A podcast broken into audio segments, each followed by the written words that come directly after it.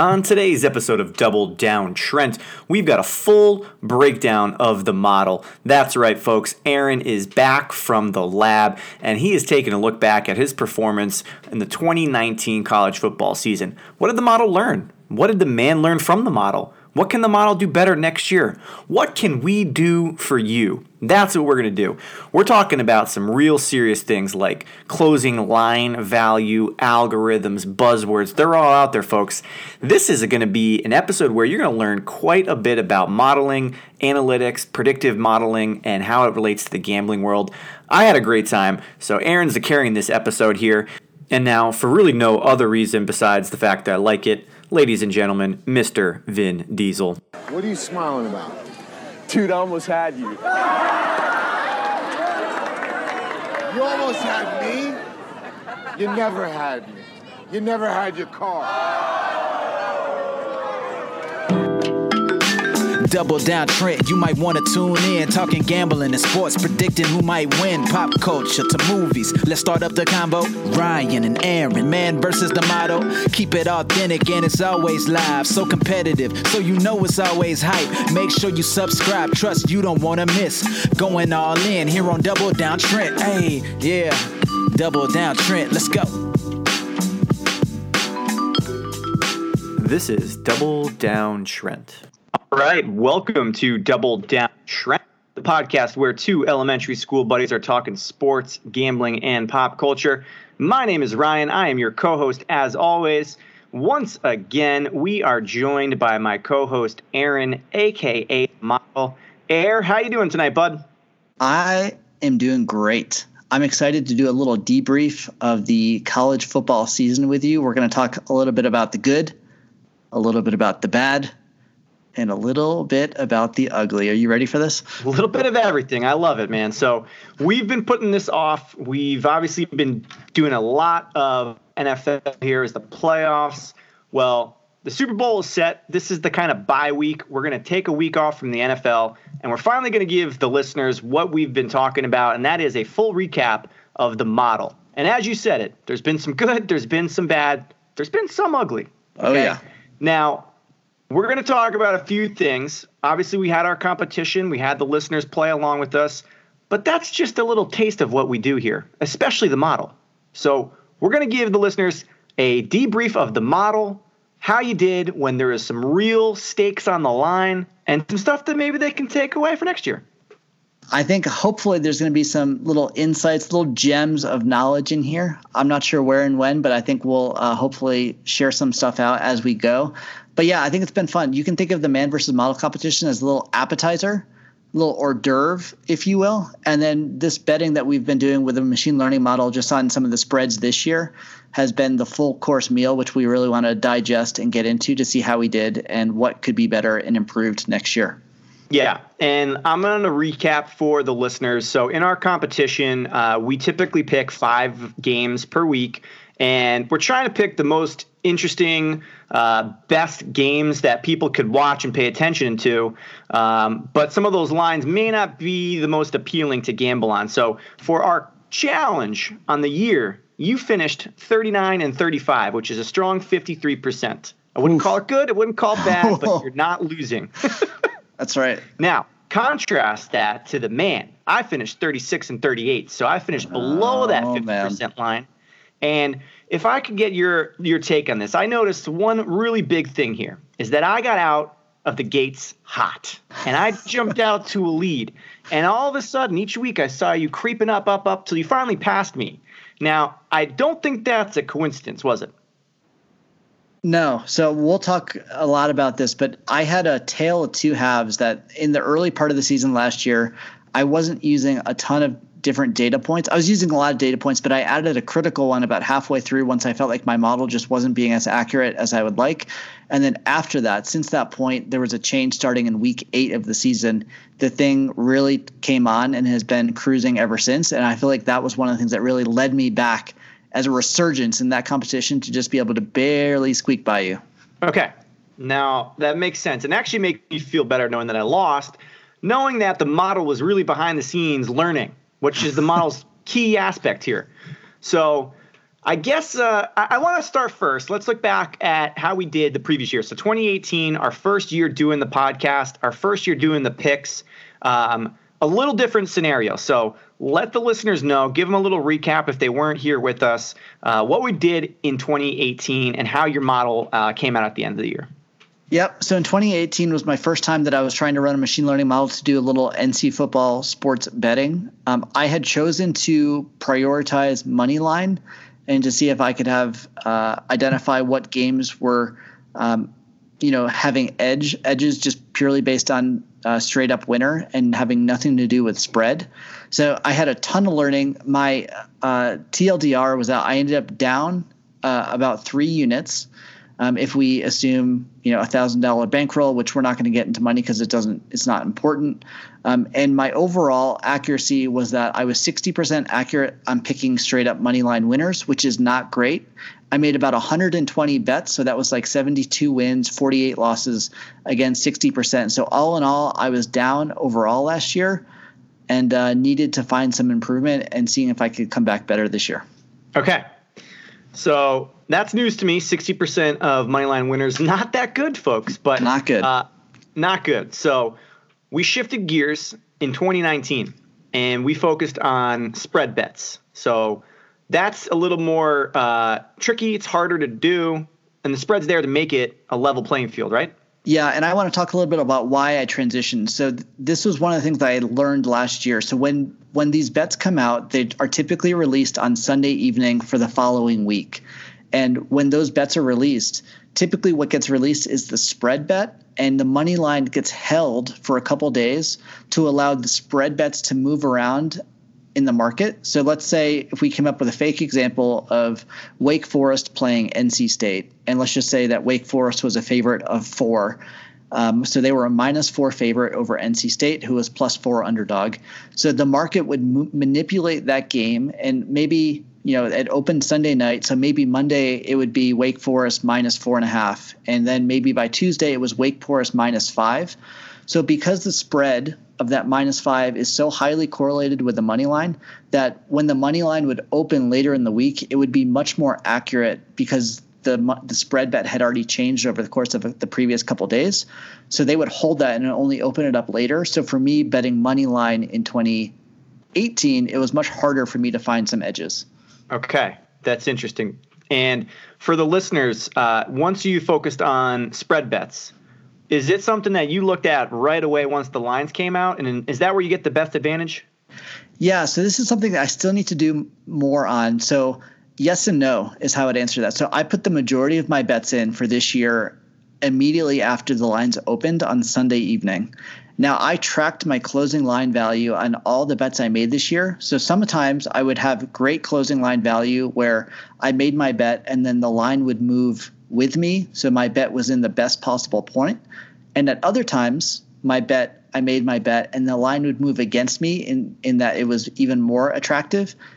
And I would just didn't time it well. So I had a little bit of both. So closing line value. We talked about this pre-show. Do you want to jump in right now and tell listeners why that's so important, or exactly what that is? Or are we going to hold that off for a little later? Yeah, let's just do it now. So, okay. Um, let's go back to that Wake Forest example of Wake Forest minus four. It opens minus four. Typically, is associated with minus one ten, um, at least at opening. And then as the market starts to bet into both of those sides, the line will move. So maybe it starts at minus one ten, and then goes to minus 112 and then minus 115 and then minus 120 and at some point it flips up from wake forest minus four to wake forest minus four and a half minus 110 and then if the money keeps coming in at wake forest minus four or minus four and a half those odds will continue to go up so if i had placed my bet immediately when the line opened at wake forest minus four and then it started ticking up, up, up to minus four and a half, minus five, I would have gotten positive closing line value because my minus four is better, like is a more advantageous for me than holding a bet of Wake Forest minus five at worse odds. Does that make sense? It makes sense to me. Now, does that apply for NFL, NHL, uh, other sports people may be betting on, or is it specific for college football? Yeah, this is true across a variety of things. So as folks look at closing line value, what's known is that if you can consistently beat the closing line, so if you can consistently make your bets at when the odds are better than where the line closes, you'll typically be a more profitable profitable bettor in the long term, or at least have plus uh, EV uh, better advantage on your edges. Um, so the whole idea is that if you can identify when the line is going to be the most ad- advantageous for you to get into, then in the long run you're more likely to be profitable. But it's not a promised thing. So this was year one of you doing spreads, looking at closing line values. How would you say, without giving away your results just yet, how do you think you did with that, being that this was your first year looking at that? Yeah, I it was okay. Um, so I tracked all of my closing lines based on the Pinnacle, uh, based on the Pinnacle closing line, and because Pinnacle exists in Europe, it's not a book that I can I can use based in the states. Um, so Pinnacle is one of the market makers, so that's one of the ones where I actually really track their closing line, and I think it represents value.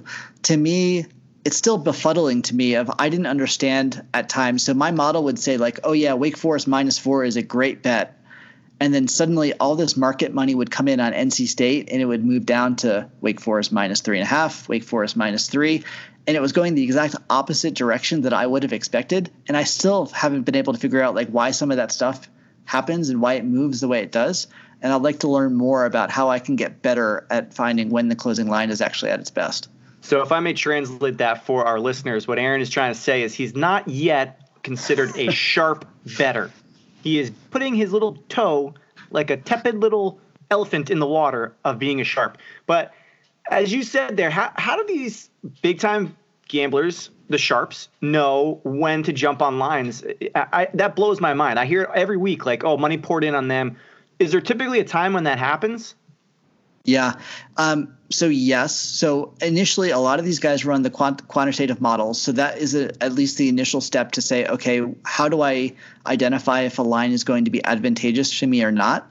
And then a lot of what happens is that then there's a lot of uh, you know you having a pulse on what's happening just in the news in terms of injuries or weather or all these other factors that the model might not take into account that you need to use your human intuition to identify if the the line is actually going to move to your advantage or against you. So you need to time your bet appropriately. But that's also stuff that i'm trying to pick up on that i have by far not mastered yet. Okay. That makes sense to me. Now what I noticed, uh, and as I said, you were kind of going up in the standings as the year went on. So you oh, got yeah. a tale of two of two halves essentially. So let's start with the first half of the season. How would you say the model did the first couple of weeks? uh, well, not good, Bob. Not good. Yeah. So I'm breaking this up into weeks zero through seven, and that translates. I think week seven I have is October tw- 6th through October 12th. So you can imagine like you know late August to early October. And then my second half is going to be weeks 8 through 15 which would translate to like october 13th through december 7th uh, something like that. So in the first half i had a model that did not did not do well. So against the spread i was about 32% accurate. So it was really not good in order to be somewhat profitable you probably need to be, need to be looking at at least 55% maybe somewhere around there, hopefully a little better. So I made about 47 bets where I put down 50 units in those bets. So most of the bets I did was just one unit. And I was down 17 units after those first seven weeks. And Ooh, let's just pre- let's just pretend I was doing just to kind of put this in in you know to quantify it for people in dollars. Let's just pretend I had a bankroll of a thousand dollars where one unit was two percent of my bankroll, so twenty bucks after seven weeks, I would have been down about three hundred and forty-two dollars. Ouch! That's a car payment right there. Ouch! yeah, it and I just couldn't tell what was going on. So this it really led to like me trying to think about okay, like what do I need to change in the model to actually see if I can get this going in the right direction because you know just losing money week over week was just not going to do it. Um, now you and I are both looking at a spreadsheet right now, so you can see that in the first four weeks, I had three winner three weeks where I won, and one week where I was down a little bit. And then come weeks four, five, six, seven, eight, I just had some huge weeks that I was down, and I couldn't figure out why things weren't working. And it really made me, you know, review and go back to say, okay, I think I need to change some things because I can't just keep continue, you know, flushing money down the toilet here. Now, do you think this? Uh, is a factor because you're kind of new to the spread game, or as maybe what popped into my head is that those weeks uh, schedule really set where the teams are playing their conference rivals yet. There's a lot of kind of unknown, I guess, of who they're playing. Do you think that plays into it at all? I, absolutely, I think it does. I think there's a lot more variance at the beginning of a season than uh, what you can expect at the end of the season. So I think a lot of the lines are still you know, maybe not as accurate in terms of how they're set as they could be toward the end of the year, just because at the end of the year, you know a lot more about a team than you do at the beginning. Yeah. So, for example, a Wisconsin who came out just absolutely smoking hot and blew out their opponents in the first four or five weeks. I think they didn't even give up any points. Like coming out of the offseason, people didn't think a Wisconsin was going to be that good, and they showed up, really showed up early in the season before tailing off toward the end. Yeah, I mean, we should have known that though. That's Wisconsin's model. You got your model. Wisconsin's got theirs. They do that every fucking year. How dare you? How dare you? um, okay, so you realized something needs to be changed. Um, without giving it away, what was the big change that you did that brought you success? Because obviously we saw it in our competition. You all of a sudden you start winning all these games. Totally. So, one of the things that you do in modeling is you can look at something called feature importance. That's basically a really hoity toity smart way of saying, okay, what are the data points that are important to your model to help you predict what you're trying to predict? So, why male models? Yeah, and for the listeners, we're just to clarify, we're not talking about features on human beings that are models here. This is numbers and gambling models. Features in numbers. That's right. But why male models? You serious? I just I just told you that a moment ago. Right. That's right. So I went back and looked at what are the data points that were being input into my model. And to me, there were a couple of big discrepancies about where I could go back and add some uh, data points that I hadn't been using previously that might help me in the future. So I went back and I did a bunch of more data collection and essentially redid my model entirely now that I had that new data. So then for the weeks 8 through 15, I was using something totally different than I had previously used. And it was a tale of two halves because then the model really started showing some value. Now, do you want to reveal to the listeners what that slight change was, or is that a keep it to the chest model protected information? Uh, no, let's do it. So uh, one of the the data point that I added was I added Vegas opening line historical spread uh, for seasons everywhere from 2018 all the way back to I think it was 2007. So I was able to collect all that data and put it together and then add it as a training feature into my model. And it was super helpful And then being able to predict what the spread final score of those two teams were and made my model much more accurate than what it was previously when I wasn't using that data point. Well, explain that to me because I'm a little confused. What correlation is there between previous seasons and opening spread lines versus teams this year? I mean, it's all new players, it's all new, you know, it could be new coaches. How does that correlate? Yeah. So um, if you think about, let's just use a single instance of a game as an example, and let's go back to let's go back to the Notre Dame game against Georgia that happened earlier this year, and I yep. think. Uh, you know, I think Georgia was a favorite of maybe like six and a half or something, right? Mm-hmm. So Vegas runs their own models in order to set that spread of six and a half. And the way Vegas runs their models, like they are some of the best people who do this and they know their stuff. So what they're basically doing, just to simplify, is they're quantifying the talent on one side, Notre Dame. They're quantifying the talent on the other side of Georgia. They're looking at all these other factors in terms of travel, maybe rest, maybe weather, maybe previous quarterback performance, et cetera, et cetera, and coming up with that six and a half. So mm-hmm. you can imagine that six and a half spread that they say is you know what is the estimate, but that's going to be the the difference in the final score between those two teams is actually pretty accurate. So for me, who's trying to use data points in order to predict the final spread of the actual games, using that feature as one thing that goes into my model actually really helps reduce the crazy amount of variance that my model had initially in terms of just being off on a lot of games and really hone in on actually making it more accurate in terms of what the final score difference was going to be between the two teams.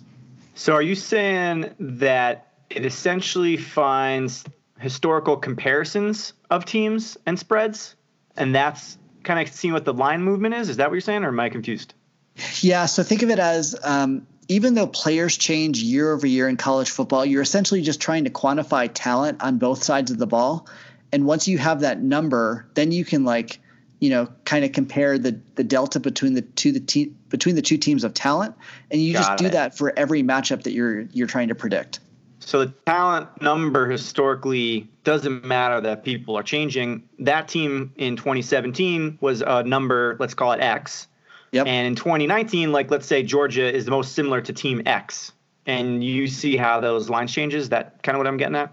Yes, and the model just learns uh, based on all that historical data to then say what is the most likely thing that I can guess this is going to happen based on past, and sometimes it's right and sometimes it's wrong. Now, does that help you with the closing line? Are you looking at line movements with that, or are you looking at more on which team wins in those matchups and how much by?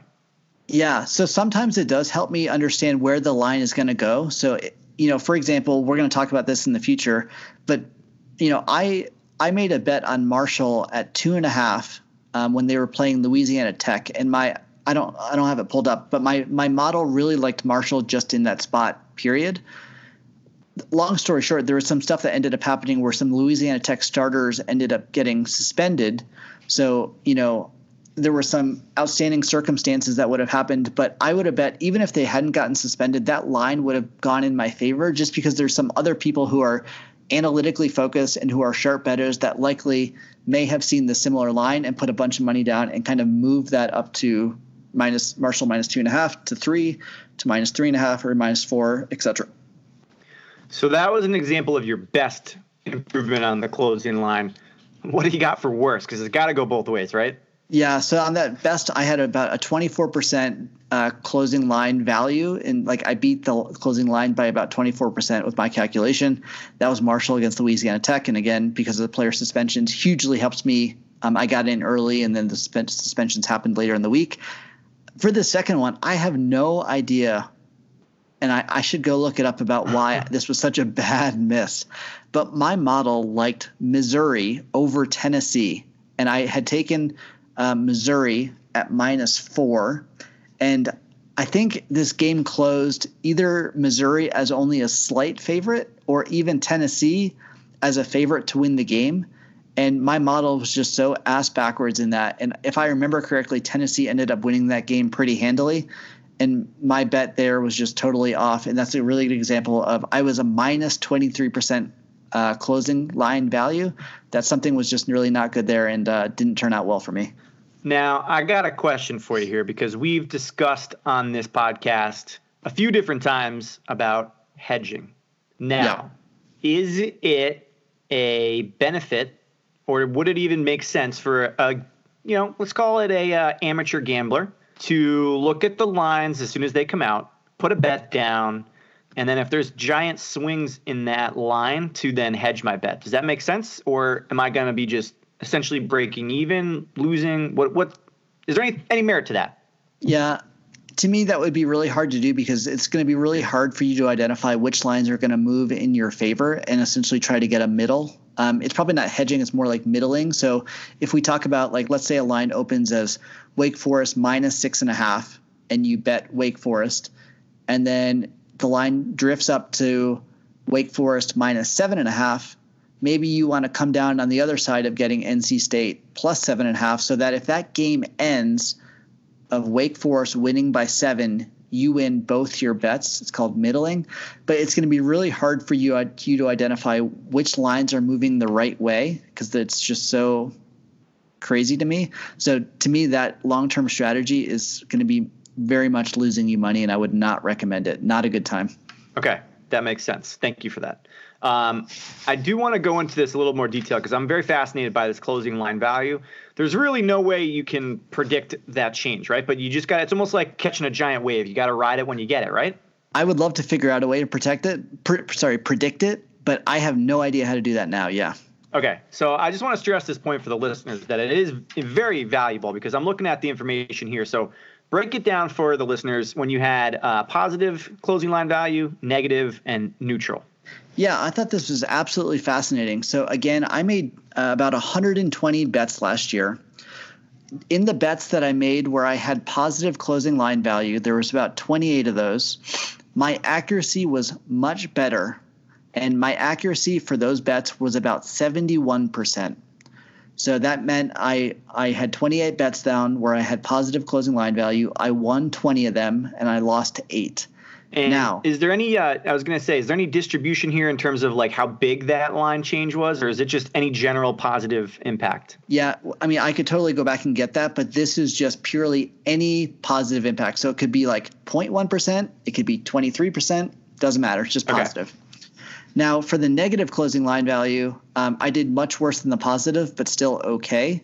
Um, I had 19 wins, 14 losses for about 58% accuracy. So again, not too bad in the long term, um, but but not you not great in general. And then there were a bunch of bets uh, that I made that were just you know that met the closing line that was essentially equal. And those I did not great. There was only 12 of those bets. I won five. I lost seven for about 42% accuracy. That is eye opening. So to me, this is just absolutely fascinating. If I could identify the bets where I know that I'm, you know, where I think I'm going to be getting a positive clo- closing line value, that I feel like I'm just timing it well, it's going to be even better for me. But that's just so hard to do, and I don't know if anyone's figured that out yet. I think what we need to do is interview some sharp gamblers and just get pick their brain. Let's see what they're saying. We need to get up on Twitter and see if we can send some DMs and get some folks on here to help us pick through this and see if I can help me uh, freaking figure this out for next year. Yeah, uh, let's be honest. One of our highest, actually, I think our highest listened episode was with Barry Horse, our interview, and he was all over this kind of stuff. He's a sharp bettor, so maybe Yeah. we need to get some more people on and see what's going on out there. Yep. Um, my next question. So these are obviously just the bets you made on these games. Now, we dabbled, put our foot in the futures market. Yeah. Is there any correlation at all to the futures market with this, or is this just is futures just a pure crapshoot? not a crapshoot. Um, so my model, the intent of the model was to do regular season matchup, like game spread betting, right? So a model, if you have the intent of model of trying to predict longer term outcome of how likely is a team to be undefeated, you could certainly set something up, but that wasn't the purpose of the, the model that I used here. So for me, I more made my futures bets as based on human intuition and tracking them on a weekly basis to see what kind of numbers uh, I would be getting and how that changed over time. Um, and I didn't really use my model much in terms of trying to position myself there. Okay. That makes sense because uh, we, we hit a couple of uh, futures. I was way off on a few couple of futures, so Yeah. it just to me seems like there's no rhyme or reason to those. But obviously, people make money on those. Yeah, and I really like how Barry Harris put it in his podcast of that he just sees it as like a different way to position yourself across the season. Um, and by taking up some of those positions, you can lead you to other behavior of making more advantageous bets. But to me, it's still something that I haven't totally figured out, as well as you know I'm still trying to focus on this weekly stuff. Okay, that's interesting. So Uh, can we can we transition it. and go from the woe is me of week zero to seven to the pound my chest while things are going well in weeks eight through fifteen? Yeah, because it's a it's an incredible swing. So hit us with that. You got the bad. You got was what do you call the first couple weeks actually ugly? it was ugly. I think thirty. It was ugly. What was it? What thirty one percent? I'll call that ugly. It was bad. Yeah. All right, it good. Okay, so in weeks eight through 15, after I updated my model to include spread, essentially redid everything, retrained a model, brought it back, started going again. Uh, my model was about 60% accurate. I made 70 th- 73 bets. I was um, I bet in those 73 bets, I bet about 97 units. So for some bets, I was doing more than one unit. Um, not I didn't do more than two, and my my profit was that I was up about 20 and a half units. So, meaning at the end of the season, after my down 17 and up 20 and a half, I was up a mere three and a half units. Um, to put the second half in, in perspective, just to go back for a second, again, if we go back to a thousand dollar bankroll, I would have been up four hundred and nine dollars. So again, if I had used that thousand, I would have finished the season up basically sixty eight dollars, which would have translated to those three and a half units. So to me, it was a tale of two halves. I come roaring back to uh, positivity in the second half, but boy, that first half was really uh, a body blow. And let me remind you, sir, up is up when it comes to gambling. Okay, I don't care if you're up. This is like this is Fast and Furious. Okay, this is Vin Diesel saying, "I don't care if you win by an inch or a mile. Winning is winning." Ask any racer, any real racer. It don't matter if you win by an inch or a mile. Winning's winning. And that's the same thing with, with gambling. You got points, you're up, you ended the season up, but you were on a heater, my friend. So let me ask you this. When you started to see that the model has turned and you're starting to crank out winners, did you increase your unit bets?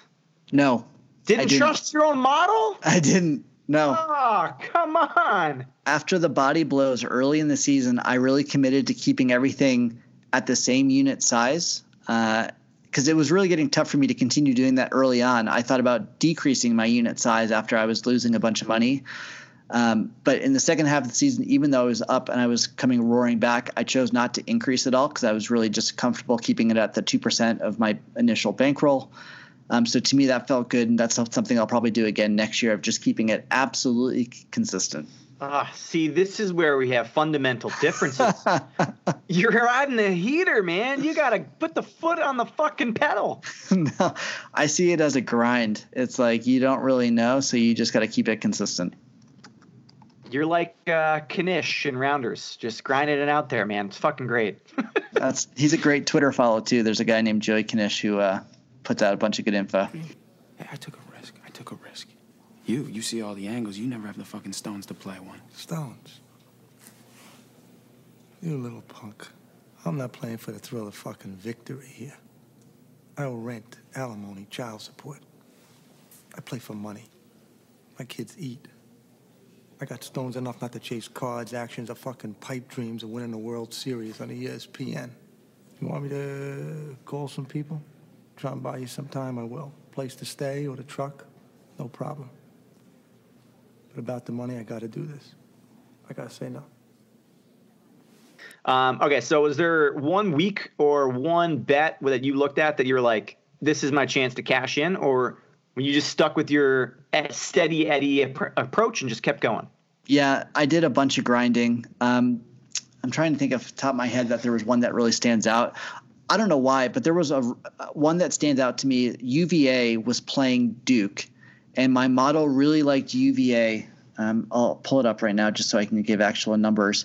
But I um, that was one that just stands out as being really good. And what ended up happening is UVA um, ended up absolutely crushing Duke. So if I look, UVA was favored um, minus three and a half, and I locked in at minus 105 and it looks like that line closed at minus 109 so i got some positive closing line value and if i remember the game correctly i think virginia ended up winning that game by 30 points 35 points like Wow. they just absolutely routed them and to me that was a really fun one that stood out that uh, things were starting to click in the second half of the season All right.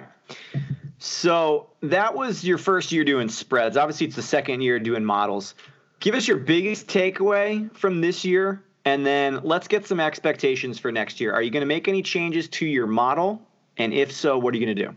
Yeah, biggest takeaway first. So data matters. Like the features that you are including in your model and the quality of those features are critical to your results. So if you're going to put freaking garbage in, if your if your input is not going to be that accurate, you can expect garbage out. And to me, the really aha moment of you know if i'm not if i wasn't using the spread the opening line spread that's available for all these historical games that's like to- doing a total disservice to myself. So um, that was huge for me and something i'll continue to do.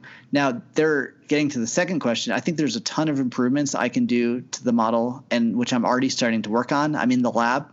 I'm starting to crank away. One of the ones i'm most excited about is very similar to spread that in the past, I did not use Vegas opening line total for the game. And I think that's actually going to help me. So let's talk about that for a second. Yeah. You remember when Texas and Oklahoma were playing, and I think their total was something like 79 points. Yep. So the total is the number of points that Vegas expects both teams to score together, and it's like added together. So if if Oklahoma was, you know, or Texas was 35, and uh, Oklahoma was 34, no, 44, that would add together to 79. So, like, kind of knowing if Vegas is expecting a high scoring game or a low scoring game would be one of the things that I think my model would find valuable in trying to predict the final score and then the spread of what we think the two differential scores is going to be. Okay, and does that help you at all with the uh, with betting the over under, or is that just more to help you with uh, seeing where the spread's going to go? Yeah, so I'm thinking that I will do multiple models that will focus either on the over under for the total as well as the spread. Um, and I'll have a little bit of everything. So I actually see my betting expand next year because then I'll be able to do just beyond spread, that I'll also be able to do some over unders and really identify what I think is going to be the most valuable. I like that because we started dabbling with the over unders in the playoffs for the NFL. So it just opens up a whole nother avenue for us to discuss. It does. I'm going to be excited to get into that more for sure. Ooh, baby. Um, okay. Well, any final thoughts on the model? Uh, one last thing, just as a high level, I bet on 54 different teams, and three teams I bet on three times. Totally random. I bet on Buffalo, Marshall, and Louisiana Lafayette three times. Those are my big ones. I'm not sure what my model saw as being uh, more valuable on those, but uh, yeah, that's how it ended. All right. I like it, my friend. When we get in the weeds here and discuss the model start betting on these random games, I absolutely love it. It's my favorite part of the season. it's pretty epic. Yeah, it's been fun to uh, to learn a lot. I'm glad I came back from that early season woes, and I'm excited to get back into it next year. All right. So what I learned from that is I need to jump out to a big lead early and just hope to cling on to it. That's that's my strategy. I either one can't let you jump out to that big lead, or two need to like contain that wisdom and include it in the model somehow. So I do much better than what I've done previously early in the season. Oh yeah. Well, we'll see. You know, preseason starts now. There is no off season for football, so you just got to be in the lab. You got to get ready, and that's that. Love it. Can't wait. So, a few housekeeping notes here, guys. I know uh, we got Super Bowl coming up. We're going to do some prop bets. We're going to discuss uh, and make our picks for the Super Bowl. So, that'll be next week's episode. Uh, and then, first week of February, we're going to talk Oscars, man. We love doing the Oscars, especially me. I, I can't wait to bring you some odds and force conversation and see what you would what you would pick and where you land. I sure hope you're starting to do all the movie screenings now, so you can give us the good, the bad, the ugly. Oh, I'm doing it. We're going to bring our insider Coulter on because he he's into this as well. Uh, real quick, a little little teaser. I'm in a bad place here because there is a dark horse movie called Parasite out there, Ooh. and it's getting a, a lot of buzz, but it's a little. Uh, I wouldn't call it a horror movie, but it's got a little of the elements that I just don't fuck with. But I feel like I owe it to my Oscar love to watch this movie, so I'm in a little bit of a pickle there. Buckle uh, up. But then we're buckle up. It's going to be tough. Uh, but then we're probably going to take a little hiatus for the rest of uh, February and then maybe ramp it back up a little bit for March Madness. So just want to put that out there for the listeners. Air, Mr. Model, this was very informative. I learned a lot. I hope the listeners did too, man. Thank you for keeping me accountable and letting me share the good, the bad, the ugly. And I really hope next year is only good. Absolutely. So that's it for this episode of Double Down Trent. We'll see everybody next week. Baby, look at me. Look at me. Your money, and you know what else? You're a big winner tonight. I want to leave. You're a big winner. I'm going to ask you a simple question. I want you to listen to me. Who's the big winner here tonight at the casino? Huh? Mikey, that's who. Mikey's the big winner. Mikey wins. Fucking. All right, fine. I'm an asshole, but you know what? You're the big winner tonight, Mikey. You're the big winner in more ways than one.